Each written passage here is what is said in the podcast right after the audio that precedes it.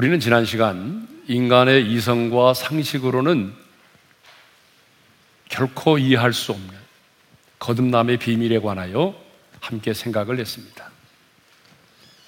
여러분, 거듭남이 무엇이죠? 거듭남은 약간 좋아지고 변화되는 정도를 말하는 것이 아니죠. 거듭남이라고 하는 것은 예수님의 생명으로 죽었던 내 영혼이 살아나고 다시 태어나는 것입니다. 그런데 우리가 어떻게 거듭났죠? 성령으로 거듭났습니다. 그래서 예수님은 요한복음 3장 5절에서 이렇게 말씀하셨어요. 다 같이요. 물과 성령으로 나지 아니하면 하나님의 나라에 들어갈 수 없느니라. 또 우리가 어떻게 거듭났습니까? 썩지 아니할 시인 하나님의 말씀으로 거듭났습니다. 베드로전서 1장 23절의 말씀을 읽겠습니다. 너희가 거듭난 것은 썩어질 씨로 된 것이 아니요 썩지 아니할 씨로 된 것이니 살아있고 항상 있는 하나님의 말씀으로 되었느니라. 그러니까 우리는요 성령으로 거듭났고 하나님의 말씀으로 거듭난 자들입니다. 그러면 성령과 말씀이 따로따로 역사하여 거듭났을까요? 아니, 순부음교 교인들은 성령을 강조하니까 성령으로 거듭났고, 장로 교인들은 말씀을 강조하니까 말씀으로 거듭났습니까? 아닙니다. 창조의 영이신, 생명을 살리는 영이신 성령 하나님께서 하나님의 말씀을 통하여 우리를 거듭나게 하셨습니다.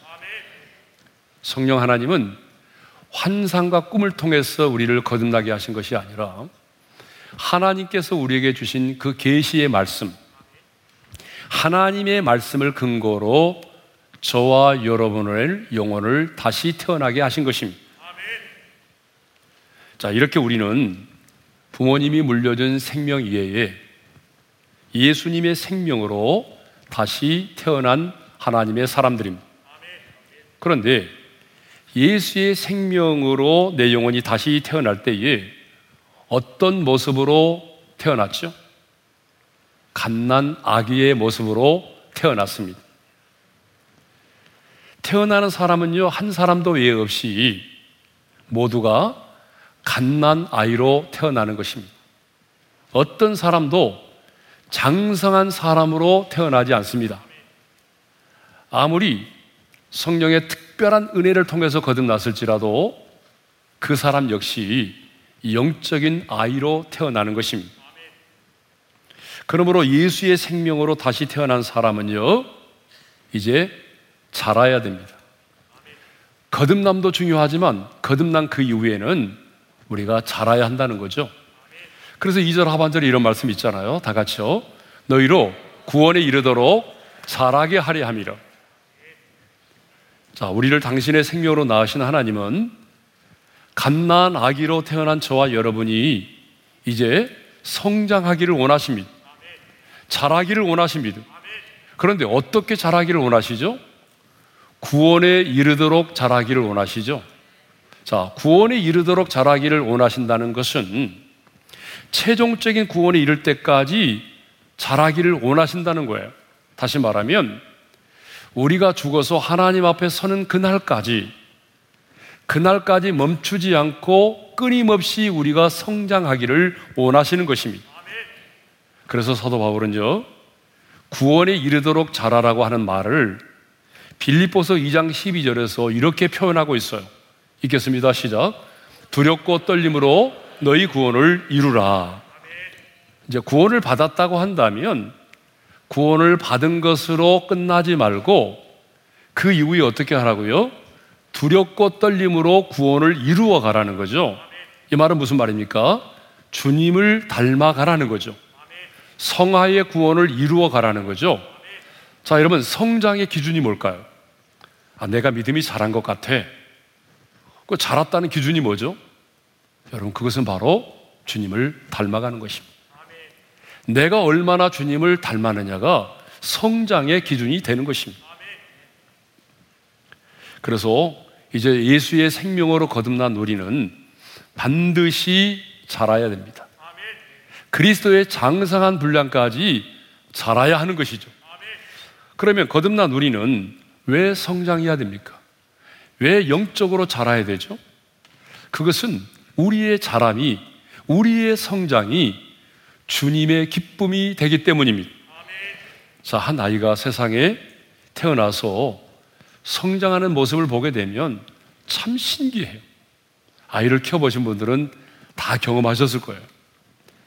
자, 한 아이가 세상에 태어날 때는 울면서 태어나잖아요? 근데 어느 정도 성장을 하게 되면 아이가 눈을 마주치고 방긋방긋 웃기 시작합니다.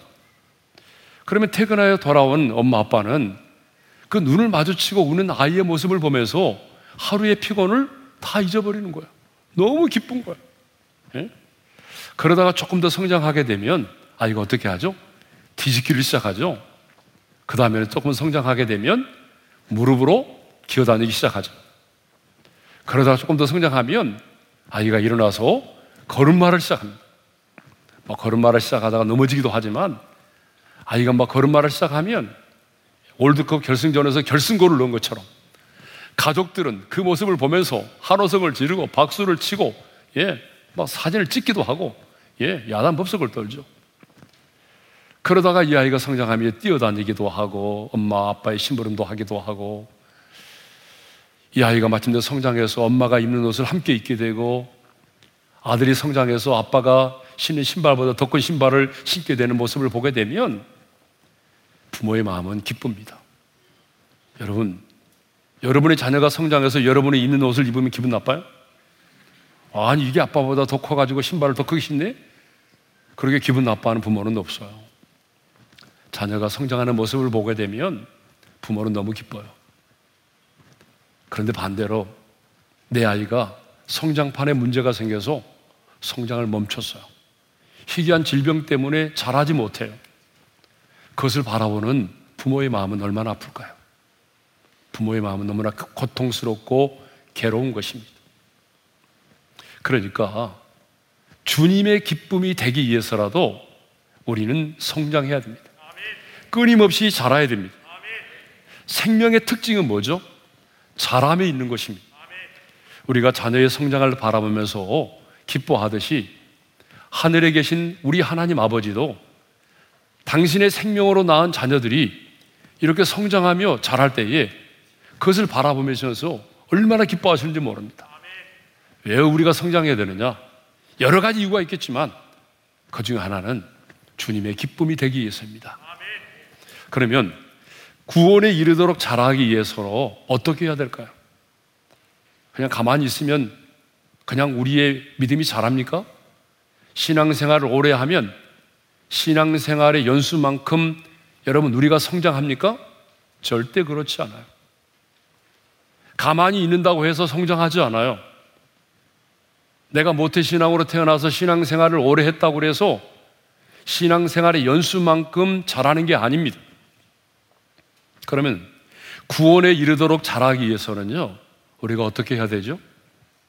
첫째로, 가장 먼저 내 영혼에 유익되지 않는 것들을 과감히 버려야 합니다. 자, 우리 1절의 말씀인데요. 함께 읽겠습니다. 시작. 그러므로 모든 악독과 모든 기만과 외식과 시기와 모든 비방하는 말을 버리고 예. 자, 영적인 성장이 이루어지려면요. 우리가 오래되고 추한 더러운 옷들을 과감히 벗어 던져버리듯이 내 영혼에 유익되지 않는 영적인 쓰레기들, 이것들을 과감히 벗어버려야 됩니다. 자, 우리가 예수를 믿음으로 우리는 예수 그리스도의 의의 옷을 입게 되었잖아요. 그죠?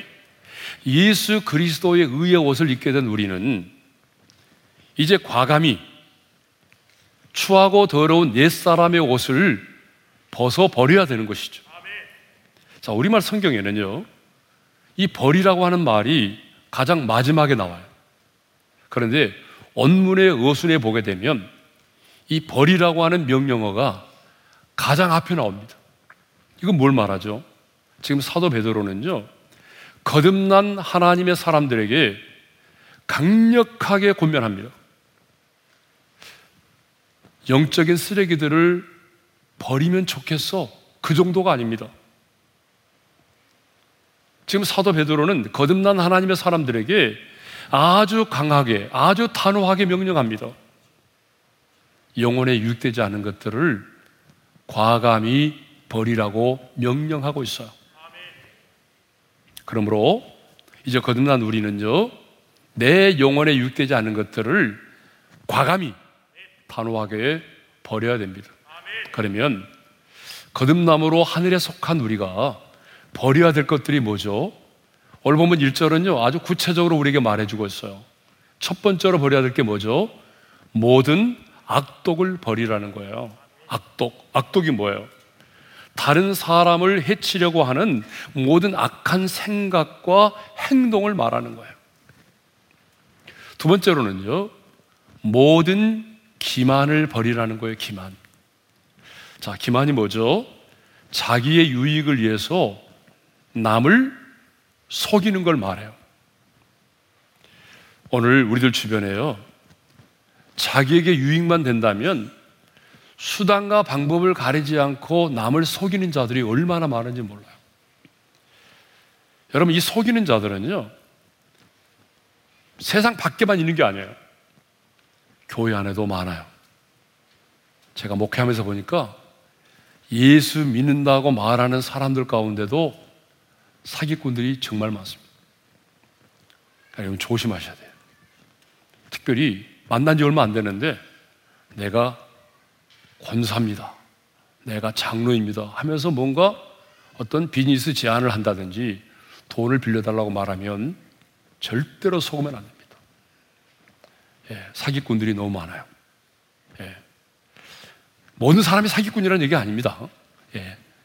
예수 믿는다고 말하는 사람들 가운데도 사기를 치는 사람이 많다라고 하는 얘기죠. 예. 세 번째로 우리가 버려야 될 게 뭐죠? 외식입니다. 이 외식이라고 하는 말은요, 무대 위의 배우를 가리킬 때 사용되는 단어거든요. 그러니까 두 얼굴을 가지고 살아가는 모습을 말하는 거예요. 겉과 속이 다른 것을 말하는 거죠. 예. 최근에 정치판에서 하도가 되는 내로남불을 말하는 거죠. 예수님께서 서기관과 바리새인들을 책망하시면서 그들을 책망하셨던 가장 큰 이유 중에 하나가 뭐예요? 외식이잖아요. 예? 오늘 예수 믿는 사람들이 세상 사람들로부터 가장 지탄을 받는 이유 중에 하나가 뭐예요? 외식이라는 거예요. 예? 외식하는 자는요, 남이 볼 때와 보지 않을 때의 태도가 다르다는 거죠. 예? 인정해 줄 때와 인정해 주지 않을 때의 행동이 다르다는 거예요. 예? 내가 상대하는 상대방이 누구냐에 따라서 행동이 달라요. 예? 가난한 사람을 대할 때와 부자를 대할 때, 사회적인 약자를 대할 때와 권력을 가진 자를 대할 때의 모습이 너무나 다르다는 거죠. 예? 외식하는 자들은 하나님보다 사람을 더 의식해요. 예? 그런데 이런 외식을 버리라는 거죠. 자, 네 번째로 우리가 버려야 될 게 뭐죠? 시기를 버리라는 거예요. 시기는요, 남이 잘 되는 것을 배합하는 거예요. 타인의 행복을 원치 않는 악한 마음이 뭐예요? 이게 시기라고요. 자, 우리나라에서는 고급 음식으로 들어가는 바닷게 랍스터가 있습니다. 예, 우리나라에서는 랍스터 먹으려면 돈이 많이 들어요.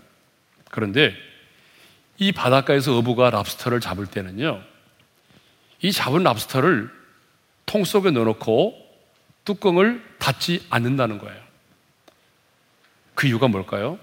이 어부는요, 통 속에 랍스터를 넣으면 이 통 속에 넣어둔 랍스터가 다시 나올 수 없다는 이유를 알고 있기 때문에 그래요. 여러분, 랍스터는요, 충분히 자기의 힘으로 분명히 기어 나올 수가 있어요. 그런데 이 랍스터가 한 마리가 기어 오르면요, 또 다른 랍스터가 반드시 물고 늘어진다는 거예요. 예? 그래서 올라가면 끌어당기고, 또 올라가면 끌어당기고 그래서 랍스터는 한 마리도 밖으로 나오지 못하고 바다로 가지도 못하고 사람들의 상에 오르게 되는 것입니다. 그러니까 이 시기라고 하는 것은 꼭 랍스터와 같아요. 예? 자, 다섯 번째로는요, 모든 비방하는 말을 버리라는 거예요. 비방이 뭐예요? 상대방 앞에서 하는 얘기가 아니라 그 남 뒤에서 헐뜯는 것을 의미해요. 보이지 않는 가운데서 험담하고 끌어내리는 것을 말해요. 여러분, 교회 안에도 이런 사람들이 많아요. 보이지 않는 가운데서 상대방에 대해서 험담하고 끌어내리고 뭐 이렇게 하더라 하면서 모함하고 여러분 이런 사람들 가까이 하면 안 돼요. 예? 그러니까 여러분 딱 말 걸어가지고 남이 보이지 않는 가운데서 험담하는 사람 있으면 절대로 가까이 하면 안 됩니다. 왜냐하면 그런 사람들은 가까이 하게 되면 여러분 내 영혼이 성장할 수가 없어요. 예. 자 이렇게 모든 악독과 모든 기망과 외식과 시기와 모든 비방하는 말을 버릴 때에 거듭난 내 생명이 성장하는 것입니다. 그러니까 여러분 버린 만큼 성장하는 거예요. 우리 한번 따라서 하실까요? 버린 만큼 성장한다. 예. 그러니까 이런 영적인 쓰레기들을 내가 버린 만큼 여러분 거듭난 내 생명이 성장한다는 거예요. 그러니까 여러분 구원에 이르도록 자라기를 원하신다면 가장 먼저 내 영혼에 유익되지 않은 것들을 과감히 버릴 수 있기를 바랍니다. 자, 두 번째로는요. 신령한 젖을 사모해야 합니다. 우리 2절의 말씀인데요. 자, 함께 읽겠습니다. 다 같이요. 갓난 아기들 같이 순전하고 신령한 젖을 사모하라. 이는 그로 말미암아 너희로 구원에 이르도록 자라게 하려 함이라. 자, 그러면 여기서 순전하고 신령한 젖은 무엇을 말할까요? 자, 여기 순전하고 신령한 젖은요, 하나님의 말씀을 말합니다. 그래서 잠언 30장 5절에 이런 말씀이 있어요. 읽겠습니다. 하나님의 말씀은 다 순전하며. 여러분, 순전하다는 게 뭐예요? 불순물이 없다는 거예요. 깨끗하다는 거예요. 이 말을 다른 말로 표현하게 되면 저와 여러분이 구원에 이를 수 있기에 결코 부족함이 없다는 거예요. 응? 저와 여러분이 구원받기에 전혀 부족함이 없는 완전한 말씀이라는 거예요. 그런데 이 순결하고 신령한 저진 하나님의 말씀을 어떻게 사모하라고 말하죠? 갓난 아기들 같이. 갓난 아기들 같이 사모하라는 거예요. 자, 아기가 태어나면 엄마의 젖이 나오기 시작합니다. 참 신기하게도 제왕절개 수술을 해도 엄마의 젖이 나옵니다. 그렇죠? 그리고 누가 가르쳐 주지 않았는데도 아이는요, 이 갓난 아이는 그 젖을 찾아서 빨아먹기 시작합니다. 왜냐하면 갓난아기는요, 이 젖을 먹어야만 살 수 있어요. 그러니까 생존의 본능이에요. 엄마의 젖을 먹어야만 살 수 있기 때문에 이 갓난아기는 누가 시키지 않아도 본능적으로 엄마의 젖을 찾아요. 그리고 엄마의 젖을 빨기 시작해요. 그래서 갓난아기는 엄마의 젖을 사모합니다. 갓난아이는요, 배가 고프면 가만히 있지 않아요. 체면도 없어요. 엄마의 사정을 조금도 봐주지 않아요. 지금 엄마가 어떤 상황 가운데 있는지 중요하지 않아요. 그래서 갓난아기는 배가 고프면 일단은 울어대는 거죠. 그래서 엄마가 지하철에 있어도 배가 고프면 울어요. 예? 아이가 좋아하는 뽀로로 장난감을 손에 쥐어도 소용없어요. 배가 불러야 장난감이 필요하지. 여러분, 배가 고프면요, 장난감도 필요 없어요. 금방 손에 쥐어도 집어 던져버려요. 갓난아기는 이렇게 본능적으로 엄마의 젖을 찾습니다. 그런데 예수의 생명으로 다시 태어난 우리 역시 갓난 아기처럼 신령한 저지를 하나님의 말씀을 사모해야 합니다. 오늘 내가 이 말씀을 먹지 못하면 내 영혼이 죽는다라고 하는 비참한 그런 비장한 각오를 가지고 하나님의 말씀을 받아 먹어야 된다는 거죠. 오늘 주의 날 이렇게 선포되는 하나님의 말씀을 내 영혼이 받아 먹지 못하면 나는 한 주간을 살아갈 수 없다. 여러분, 이런 절실한 심정을 가지고 하나님의 말씀을 받아 먹어야 한다는 거죠. 하나님의 말씀은요, 비타민이 아니에요. 여러분 비타민처럼 우리의 부족한 영양분을 채워주는 그런 보충제가 아니란 말이에요. 하나님의 말씀은 내 영혼의 생명의 양식입니다. 그러니까 내가 이 말씀을 먹지 못하면 내 영혼이 죽는다라고 하는 비장한 각오를 가지고 여러분 이 말씀을 받아 먹어야 돼요. 목마른 사슴이 시냇물을 찾기에 갈급함 같이 그런 간절한 심정을 가지고 하나님의 말씀을 받아 먹어야 돼요. 다윗이 그랬던 사람이잖아요. 그래서 시편 119편 131절에 보게 되면 이렇게 고백하고 있어요. 읽겠습니다. 내가 주의 계명들을 사모함으로 내가 입을 열고 헐떡였나이. 마치 갓난아이가 젖달라고 보채는 것처럼 그렇게 헐떡거리면서 하나님의 말씀을 사모했다는 것입니다. 그렇습니다, 여러분. 하나님의 말씀은요, 거듭난 내 생명의 보충제가 아니라 양식입니다. 그래서 성경은요, 하나님의 말씀을 이해하라, 분석하라고 말하지 않아요. 성경 어느 곳에도 하나님의 말씀을 이해해라, 하나님의 말씀을 분석하라, 그런 말씀 없어요. 성경을 보세요. 하나님 뭐라고 말씀하시는지 하나님의 말씀 신령한 젖을 먹으라고 말해요. 여러분 예레미야 15장 16절의 말씀을 읽겠습니다. 시작. 만군의 하나님 여호와시여 내가 주의 말씀을 얻어먹었사오니 주의 말씀은 내게 기쁨과 내 마음의 즐거움이오나 하나님의 말씀을 먹었다고 말하잖아요. 예? 여러분 예수겔 3장 1절도 보게 되면요. 하나님 예수계를 선지자로 부르실 때에 이렇게 말씀하셨어요. 읽겠습니다. 시작. 너는 이 두루마리를 먹고 가서 이스라엘 족속에게 말하라. 예? 너는 이 말씀을 이해하고 가서 전해라. 이해시켜라가 아니에요. 두루마리는 구약의 말씀이잖아요. 그러니까 하나님의 말씀을 먼저 네가 먹고 가서 전하라는 거예요. 예. 네가 먼저 먹고 가서 전하라는 거예요. 그래서 하나님의 말씀을 먹었더니 어땠다는 거죠. 예? 그것이 내 입에서 달기가 꿀과 같았다라고 고백하고 있어요. 성경 곳곳에 보게 되면 성경은요, 하나님의 말씀을 이해하거나 분석하라고 말하지 않아요. 먹으라고 말합니다. 왜냐하면 하나님의 말씀은 우리의 영혼을 자라게 하는 신령한 저지기 때문입니다. 거듭난 내 생명의 양식이기 때문이죠. 그렇습니다. 신령한 저진 하나님의 말씀은 우리로 하여금 구원에 이르도록 자라게 하는 거예요.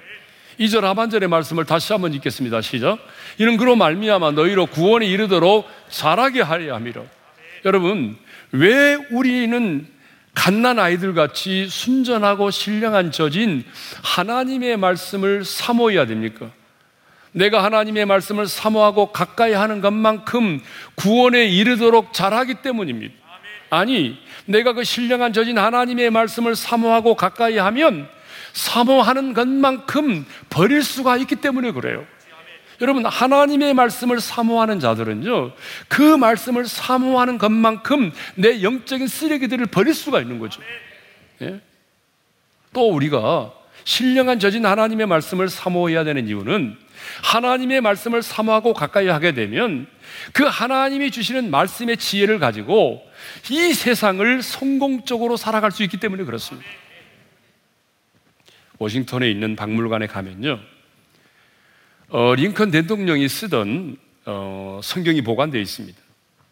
그런데 그 성경 속에는 너무나도 자주 보아서 눈에 드러나는 구절이 있어요. 주변에 눈물 자국도 있고요. 단어마다 손가락으로, 손가락으로 눌러서 생긴 그런 손때 묻은 자국도 있습니다. 그런데 그 구절이 바로 시편 34편 4절의 말씀입니다. 우리 함께 읽겠습니다. 다 같이요. 내가 여호와께 간구함에 내게 응답하시고 내 모든 두려움에서 나를 건지셨다. 예. 여러분 우리가 잘 아는 것처럼 링컨은 참 파란만장한 인생을 살았던 사람이에요. 아픔도 많았던 사람이고요. 실패도 많이 경험했던 사람이거든요. 그렇지만 그는 어려울 때마다 이 시편 34편 4절의 말씀 내가 여호와께 간구함에 내게 응답하시고 내 모든 두려움에서 나를 건지셨나이다라고 하는 이 말씀으로 인생의 아픔도 이겨내고 인생의 역경과 실패들을 이겨내면서 살아왔습니다. 그가 아홉 살이 되던 해에 그의 어머니 낸시는요, 세상을 떠났어요. 신앙심이 깊었던 낸시는 사랑하는 아들 링컨에게 마지막으로 이런 당부를 했다고 합니다. 내 사랑하는 아들아, 나는 네가 부자가 되는 것보다도 인이 되는 것보다도 어릴 때부터 성경을 성경 읽기를 즐기는 사람이 되기를 바란다. 사랑하는 아들아, 부디 매일 성경을 읽도록 하여라. 그리고 내가 앞으로 살아가는 동안에 삶의 위기가 닥칠 때는 더욱 열심히 성경을 읽도록 하여라. 이것이 내가 너에게 마지막으로 부탁하는 말이다. 참 훌륭한 어머니죠. 네. 아홉 살에 이 세상 아홉 살 된 그 아들을 남겨놓고 이 땅을 떠나면서 그의 어머니가 남겼던 말이에요. 링컨은 학교 교육을 제대로 받지 못했습니다. 그러나 그는 어머니의 유언에 따라서 어릴 때부터 하나님의 말씀을 부지런히 읽었습니다. 하나님의 말씀은 그의 삶 속에서 살아 역사했습니다. 하나님의 말씀은 그의 인생을 붙잡아 주었고 지탱하게 만들어 주었습니다. 그는 마침내 미국인들이 가장 이디하게 생각하는 미국의 가장 위대한 16대 대통령이 되었습니다. 무디 선생님은 이런 말을 했습니다. Dirty Bible clean Christian. Clean Bible dirty Christian. 무슨 말입니까? 성경을 많이 보아 가지고 손때가 묻고 해질 정도로 성경을 많이 본 사람은요, 깨끗한 크리스찬이고, 성경을 전혀 보지 않아 가지고 성경이 깨끗한 사람은 더러운 크리스찬이다라고 하는 그런 얘기죠. 하나님의 말씀을 사모하고, 하나님의 말씀을 가까이 하고, 하나님의 말씀을 붙들고 씨름했던 사람은 어때 말씀대로 살려고 몸부림치니까 그의 인생도 깨끗한 삶을 살 수밖에 없는 거죠. 네? 자, 왜 우리가 신령한 저진 하나님의 말씀을 사모해야 합니까? 영적으로 다시 태어난 갓난 아이는 신령한 저진 하나님의 말씀을 먹지 못하면 죽기 때문이에요. 그래서 우리 예수님도 마태복음 4장에서 이렇게 말씀하셨습니다. 다 같이요. 사람이 떡으로만 살 것이 아니요 하나님의 입으로부터 나오는 모든 말씀으로 살 것이라. 거듭난 하나님의 사람은요, 하나님의 말씀을 먹어야 삽니다. 왜냐하면 그것이 내 영혼의 양식이기 때문이죠. 그런데 영혼의 양식인 하나님의 말씀을 먹지도 않고 아주 배짱 있게 당당하게 살아가는 분들이 많아졌어요. 새는요, 먹지 않아도 9일을 살 수 있다고 하네요. 9일 동안. 개는 20일 동안 먹지 않아도 살 수 있대요. 거북이는요, 자그마치 500일을 먹지 않아도 살 수 있대요. 그런데 그보다 더한 짐승이 있어요. 뱀. 뱀은 800일 동안을 먹지 않아도 살 수 있대요. 제가 왜 이 얘기를 한지 아세요? 성도들 중에 개와 같은 신자가 많다는 거예요. 직설적으로 표현하면 힘들까 봐서 말 못하는데 개와 같은 신자. 아니 한 달 내내 하나님의 말씀을 한 번도 읽지 않아요. 예? 아니 거북이 같은 신자. 예? 500일 동안 아니 1년하고도 절반 동안 하나님의 말씀을 한 번도 안 물어. 뱀 같은 신자. 2년하고도 6개월 동안 하나님의 말씀을 한 번도 묵상하지 않은 거예요.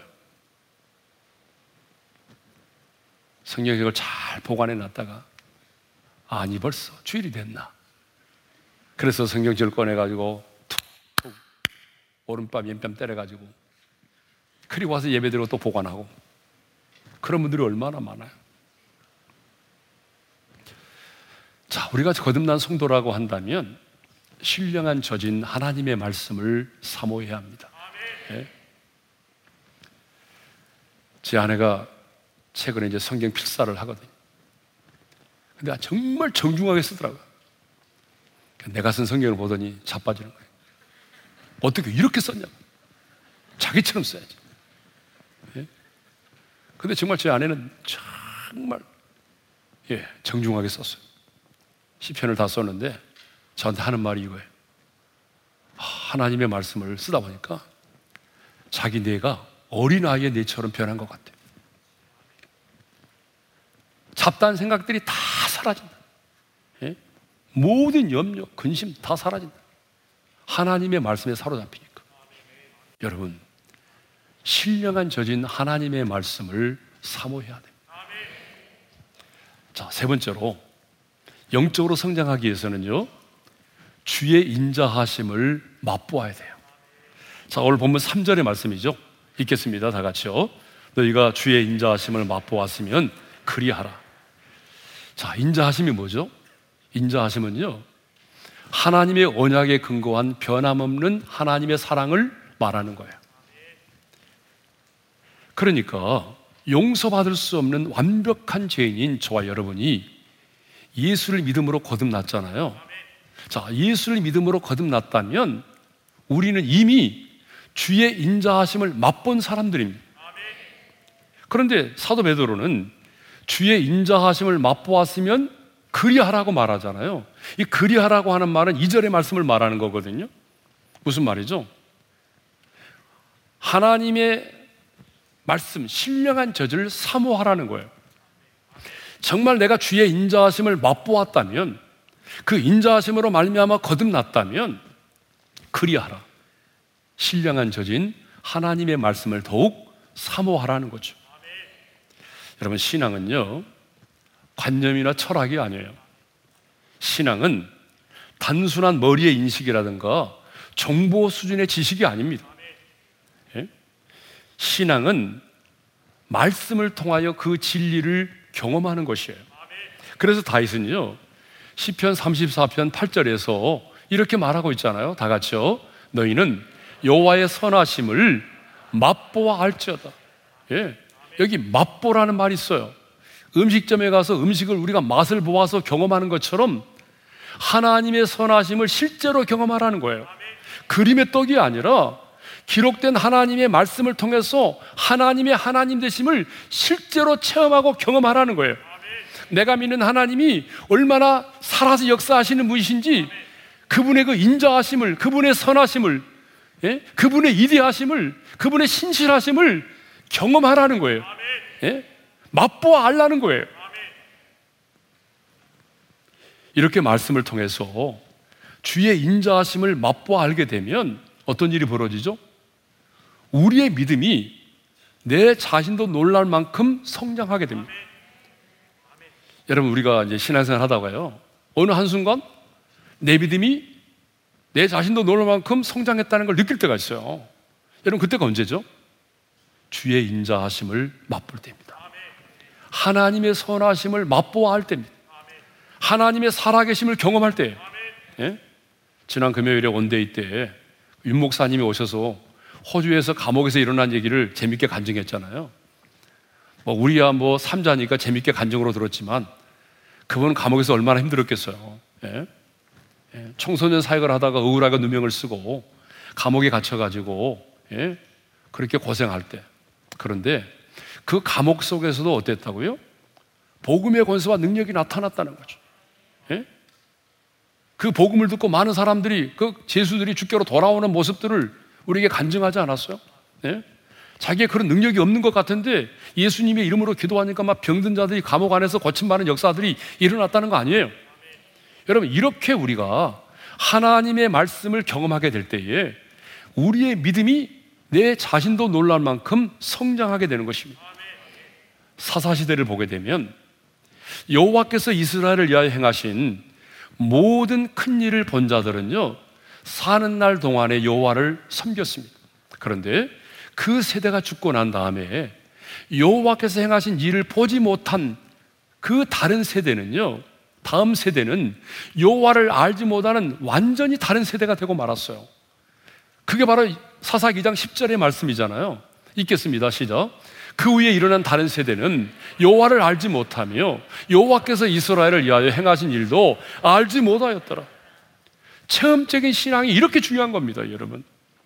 우리의 자녀들이 하나님의 말씀을 가까이 하고 사모하고 그래서 말씀대로 순종해서 말씀대로 행하시는 하나님을 인격적으로 만나고 경험하게 되면 그들은 어떤 세상에 놓아두어도 다른 세대가 될 수가 없습니다.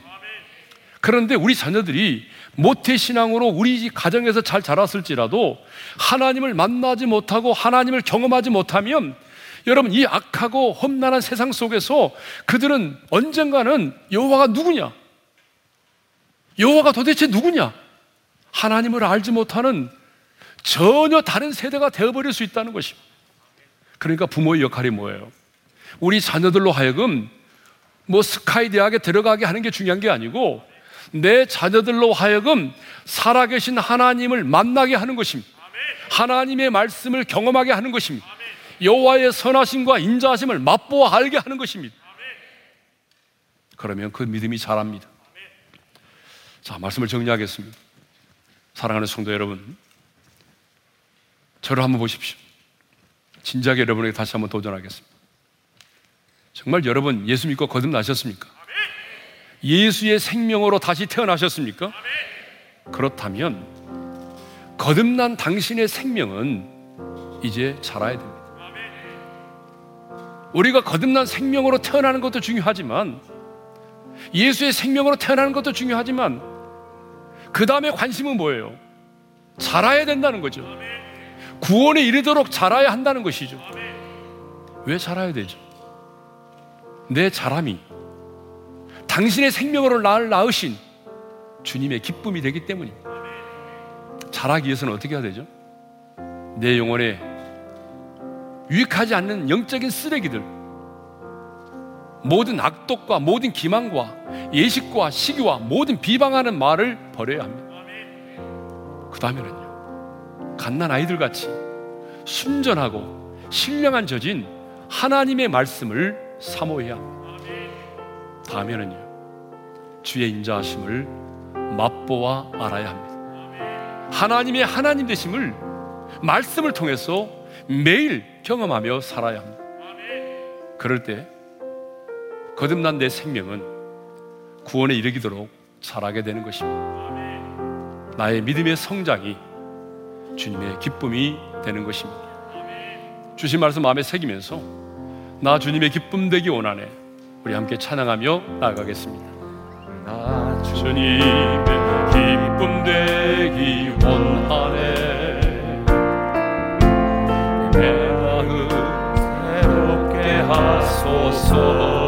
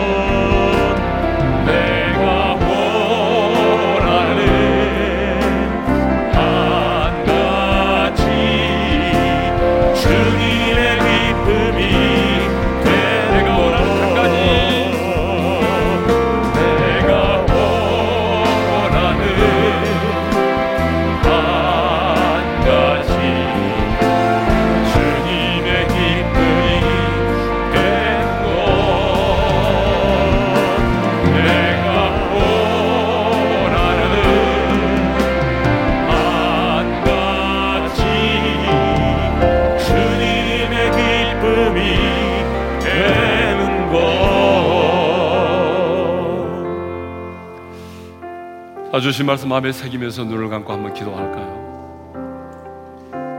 저와 여러분은 인간의 이성과 상식으로는 경험할 수 없는